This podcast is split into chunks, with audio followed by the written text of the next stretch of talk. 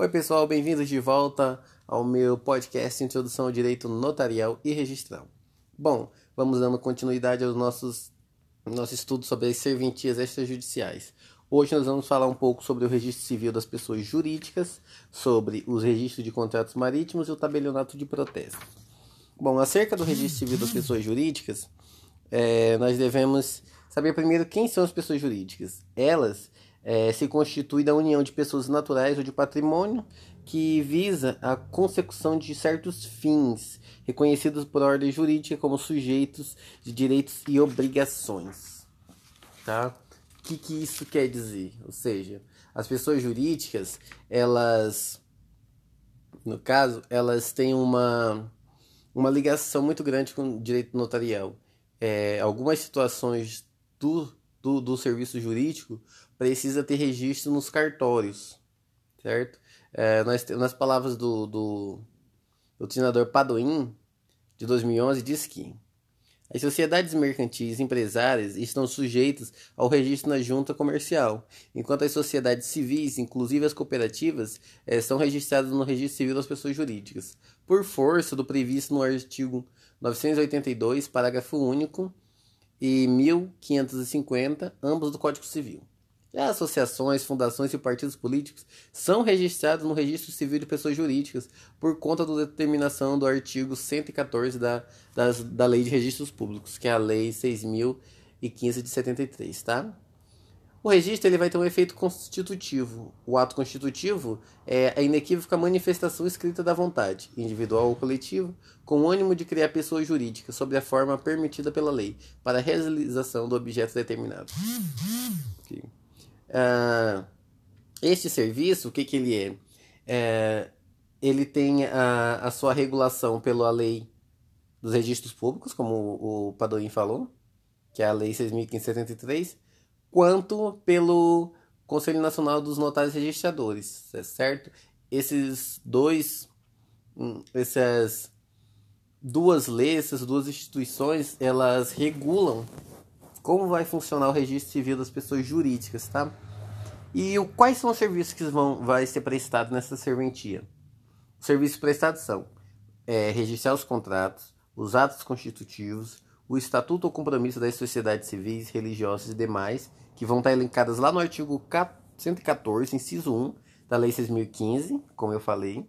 Ainda, as sociedades civis que elas se revestirem as formas estabelecidas nas leis comerciais e os atos constitutivos, estatutos de partidos políticos e também que estão elencados na Lei 6.015, para vocês verem como ela é, é de suma importância. Ela que dá uma maior regulação para os registros civis das pessoas jurídicas, tá? Assim como o registro de imóveis, tabelionato de protesto, tabelionato de notas, o registro civil das pessoas jurídicas, pessoas jurídicas também possui os livros. E esses livros eles estão dispostos no artigo 116 da Lei 6.015, que vão ser o quê? O livro A, com 300 folhas, e o livro B, para matrículas. Também é, matrículas que serão registradas nele, tá? Bom, a gente precisa dar uma lida aqui na, na lei para vocês terem uma noção melhor, uma compreensão melhor, para não ficar muito confuso. Bom, artigo 114 da Lei 6.015 de 73, ele diz que o registro civil das pessoas jurídicas serão inscritos. É isso que eu falei lá em cima, né? Que Padoim falou, na verdade. Os contratos, atos constitutivos, o estatuto ou compromisso das sociedades civis, religiosas, pias, morais, científicas ou literárias, bem como das fundações e das associações de utilidade pública. 2. As sociedades civis que revestiam as formas estabelecidas nas leis comerciais, salvo as anônimas. 3. Os atos constitutivos e os estatutos de partidos políticos.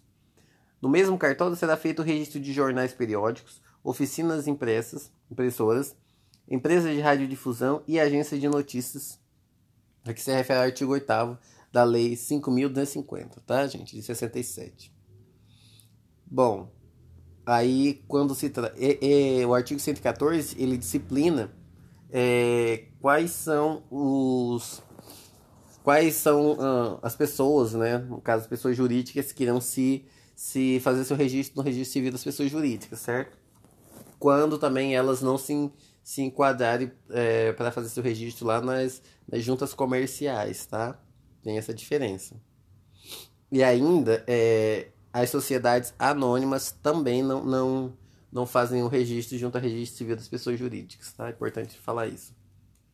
Aí, quanto aos livros, uh, o artigo 116 ele fala que haverá, para o fim previsto nos artigos anteriores e seguintes, os livros. Livro A, é, que vai ser registrado todos os, os que eu falei agora, que é contratos, constitutivos, tarará. O livro B, para matrícula de oficinas, impressoras, jornais, periódicos, empresas de radiodifusão, agências de notícias e etc., com 150 folhas, tá? Outro é, ponto importante está lá no 119, que diz que a existência legal das pessoas jurídicas só começa com o registro dos seus atos constitutivos. Quando o funcionamento da sociedade depender de aprovação de autoridade, sem esta não poderá ser feito o registro. Ou seja, as pessoas jurídicas só vão existir é, quando elas tiverem o registro dos seus atos constitutivos. Sem eles, é, ela não existe, tá? E se esses atos constitutivos dependerem da aprovação de alguma autoridade, eles só poderão ser registrados mediante uma autorização judicial, mediante autorização dessa é, essa autoridade, para que possa ser é, registrado no, no registro civil das pessoas jurídicas, tá bom? Essa é uma das principais. Essas são algumas características, tá? Agora a gente vai partir só para o registro de contratos marítimos. Só vou falar um pouquinho dele, porque também ele não tem. É, assim, não, achei ainda até agora uh, doutrinas que, que falem muita coisa sobre isso, mas vou pesquisar, tá? Mas não achei por enquanto. Bom, vamos lá. O registro de contratos marítimos, o que, que ele é? Ele é um serviço também extrajudicial, né? Ao qual vai caber o quê? Lavrar e registrar documentos. Ó, ele é, é misto, certo? Que, por quê? A gente sabe que lavrar cabe a quem? Ao tabelião, né? Lavrar cabe ao notário. E registrar cabe a quem? Ao oficial de registro, registrador. Então, ele, a gente pode dizer que o registro de contratos marítimos é, ele é, é misto, tá? Porque aí eles vai caber lavrar e registrar os documentos que sejam relativos a negociações de embarcações. Ah, o reconhecimento de firmas e outros documentos relativos a direitos marítimos e ele também ele vai poder expedir traslados e certidões, tá? Ah, e quem que são os titulares que vão que recebem essa função, a delegação para desempenhar essa função, eles vão ser chamados de tabeliães e registradores, posto os serviços que praticam e a forma legal que atribui as transações relativas às, a embarcações. Normalmente só existe tabelionatos, é, ofício de registro marítimos, é, em, em lugares que tenham mar, né, gente? É, em litorais, vamos dizer assim.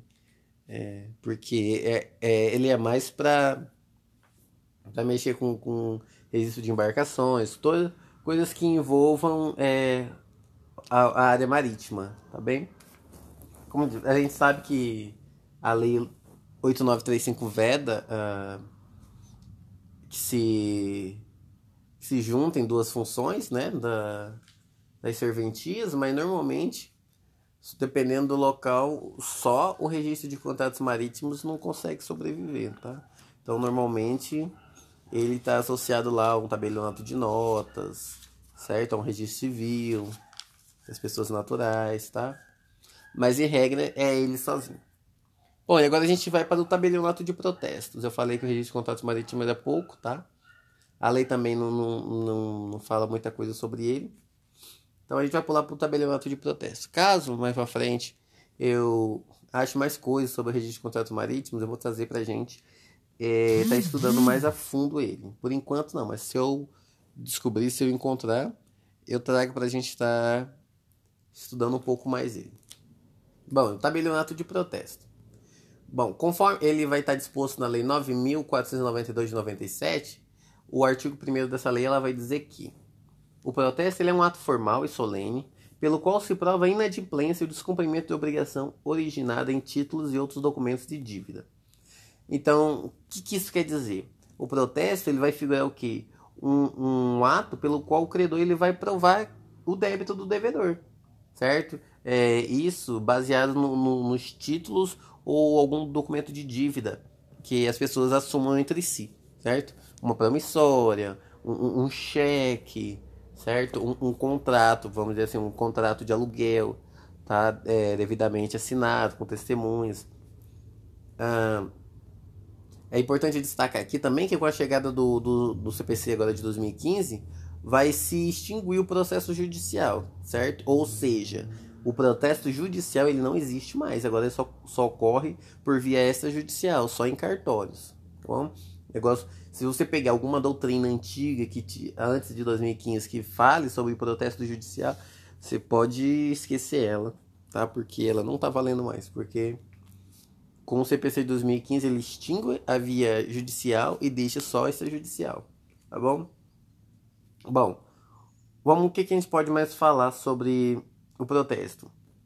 É importante a gente falar aqui que o protesto ele não, não é um meio de cobrança, nem uma coação, certo? Alguns utilizam disso, né, para obrigar a pessoa a pagar, né? Mas ele não é isso aí. É, a, a principal função dele é junto a, a, a sua finalidade é que é, que o, o, credor ele busca que ele busca o tabelionato de, de protestos né para satisfazer para buscar satisfação no seu crédito tá ou, ou seja buscando a, a, a solução de conflitos que o, o tabelião vai proporcionar certo então ele vai tentar receber o que lhe é devido através dos meios que o cartório tem para oferecer, que quer seja o quê? Ele vai lá no cartório, vai apresentar o título, né? Que vai ser feito o apontamento.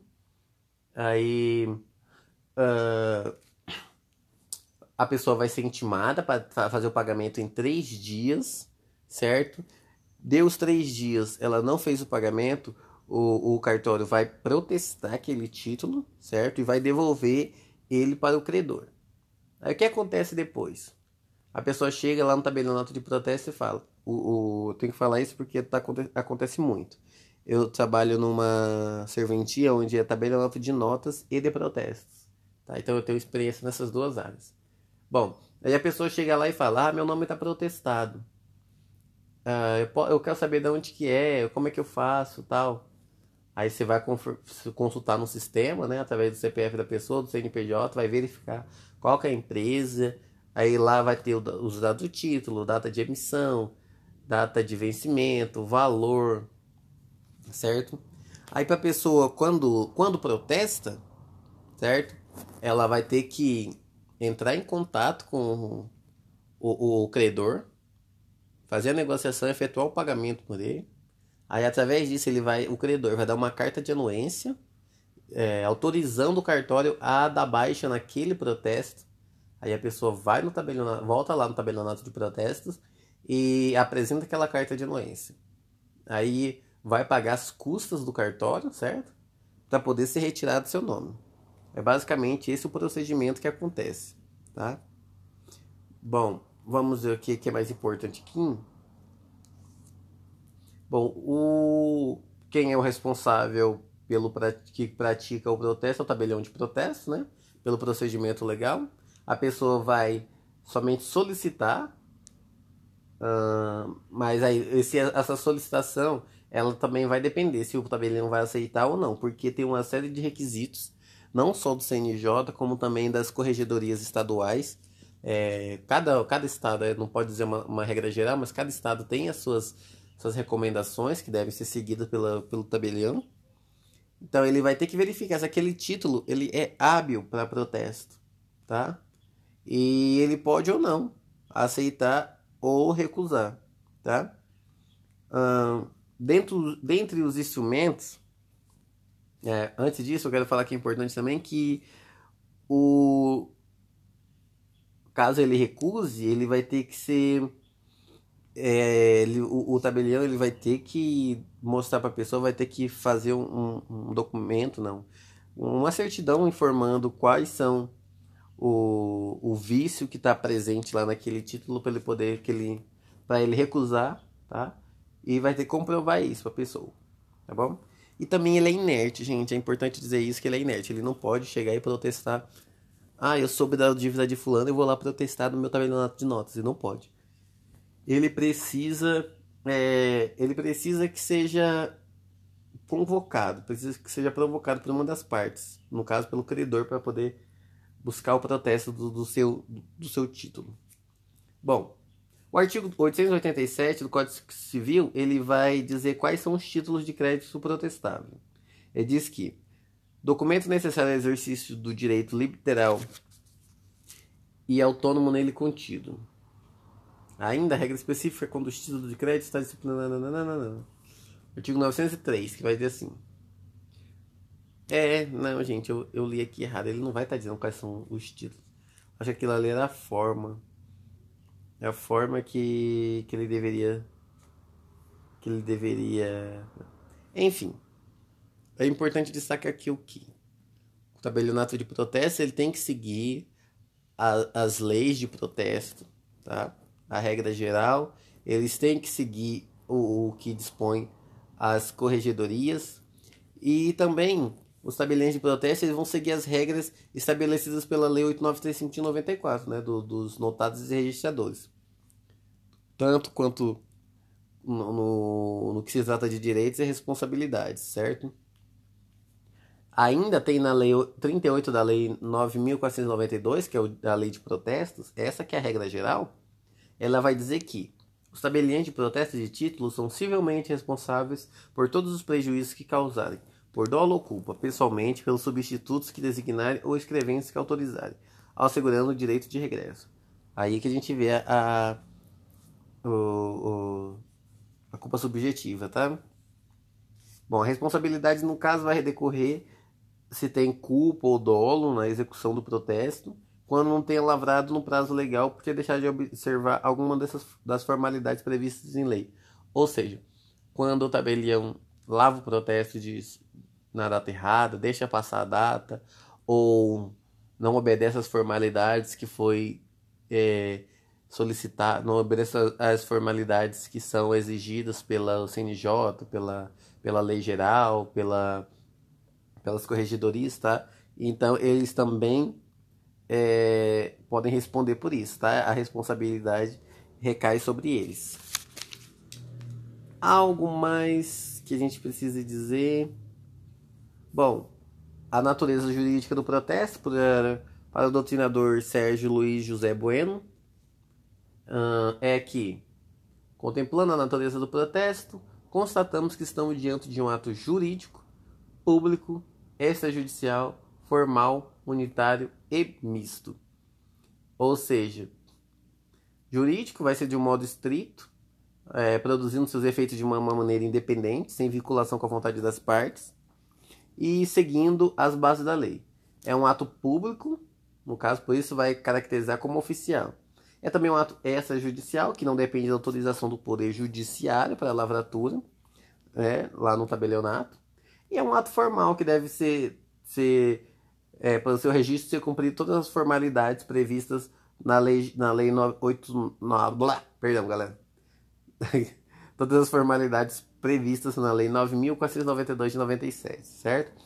Aí o que a gente eu acabei de falar que quando se não sejam cumpridas uh, no ato do protesto, essas a lei, certo? Ela pode ser cancelada por via judicial ou administrativa. Lembrando, não existe protesto judicial, só essa judicial. Porém, um protesto feito erroneamente, ele pode ser cancelado por via judicial ou administrativa, tá?